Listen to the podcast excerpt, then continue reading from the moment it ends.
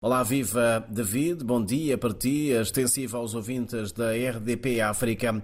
Estamos eh, a entrar de novo a partir da cidade da Praia para, como sempre, partilhar com os nossos ouvintes os factos e acontecimentos que marcam a atualidade informativa em Cabo Verde. Já lá vamos, olhemos primeiro para o estado do tempo no arquipélago. Nesta altura estão 19 graus de temperatura média ambiente. O Instituto Nacional de Meteorologia e Geofísica prevê uma temperatura máxima a rondar os 25 graus Celsius. David, como sabes, nos últimos dois dias praticamente os cabo-verdianos têm estado mergulhados primeiro no Carnaval e depois na festa das cinzas, que é uma tradição nas ilhas de Santiago e do Maio.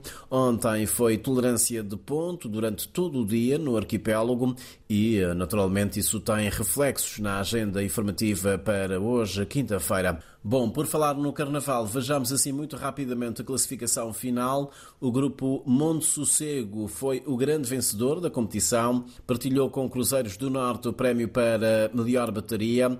O grupo que se sagrou campeão em 2020 ficou com a melhor música da autoria de Constantino Cardoso, intitulada John John Catavergá, melhor carro alegórico, Primeira Dama, Rainha e Rei do Carnaval Mindelense 2023. Pela primeira vez o desfile oficial aconteceu à noite e pelas reações o público gostou, o que quer dizer que é uma inovação no desfile oficial do Carnaval Mindelense que veio para ficar. Quanto ao carnaval eh, aqui na cidade da Praia, a RDP África hum, sabe que os resultados serão divulgados esta tarde a partir das 17 hum, horas. Outros destaques da atualidade informativa: o Presidente da República dá hoje uma conferência de imprensa para falar dos resultados da sua deslocação a Addis Abeba, Etiópia, onde representou o país nos dias 18 e 19 na 36ª sessão ordinária da Assembleia da União Africana. De acordo com uma nota da Presidência da República, o encontro produziu importantes decisões relacionadas com a zona do livre comércio continental africano, a segurança alimentar, as mudanças climáticas e a política energética em África.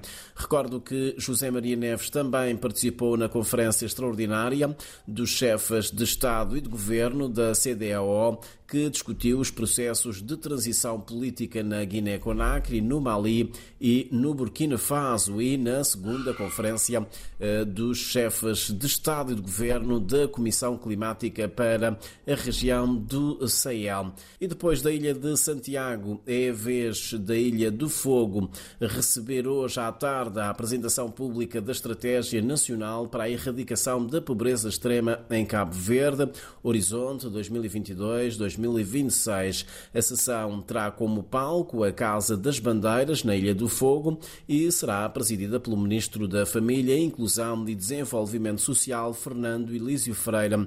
O evento realiza-se em parceria com a União Europeia e contará com a participação de todas as câmaras da Ilha do Fogo. Voltemos de novo à cultura. A Conselheira Regional da Cultura para a África Ocidental, Sahel, da Unesco, em Dakar, Adele Nibona, encontra-se em Cabo Verde. Do programa da sua visita ao arquipélago constam visitas à Cidade Velha, sítio histórico Património da Humanidade, e ao Museu Norberto Tavares, eh, no município de Santa Catarina de Santiago, bem como ao campo de concentração no Tarrafal.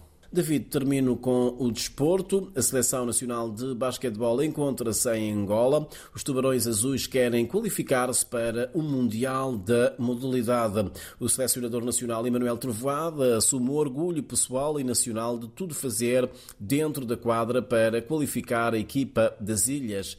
Mané, como é conhecido o técnico nacional, acredita ainda que é possível contar com o gigante internacional cabo-verdiano, Edith Tavares, atleta do Real Madrid, que joga precisamente hoje para a Euroliga, na véspera da estreia de Cabo Verde frente a Guiné-Conakry. Cabo Verde, de acordo com a calendarização, partilha o grupo E com os combinados nacionais da Costa do Marfim, da Guiné-Conakry e da Angola. David, é tudo por hoje. Um grande abraço para ti, para os ouvintes da RDP África. Até para a semana. Bom dia.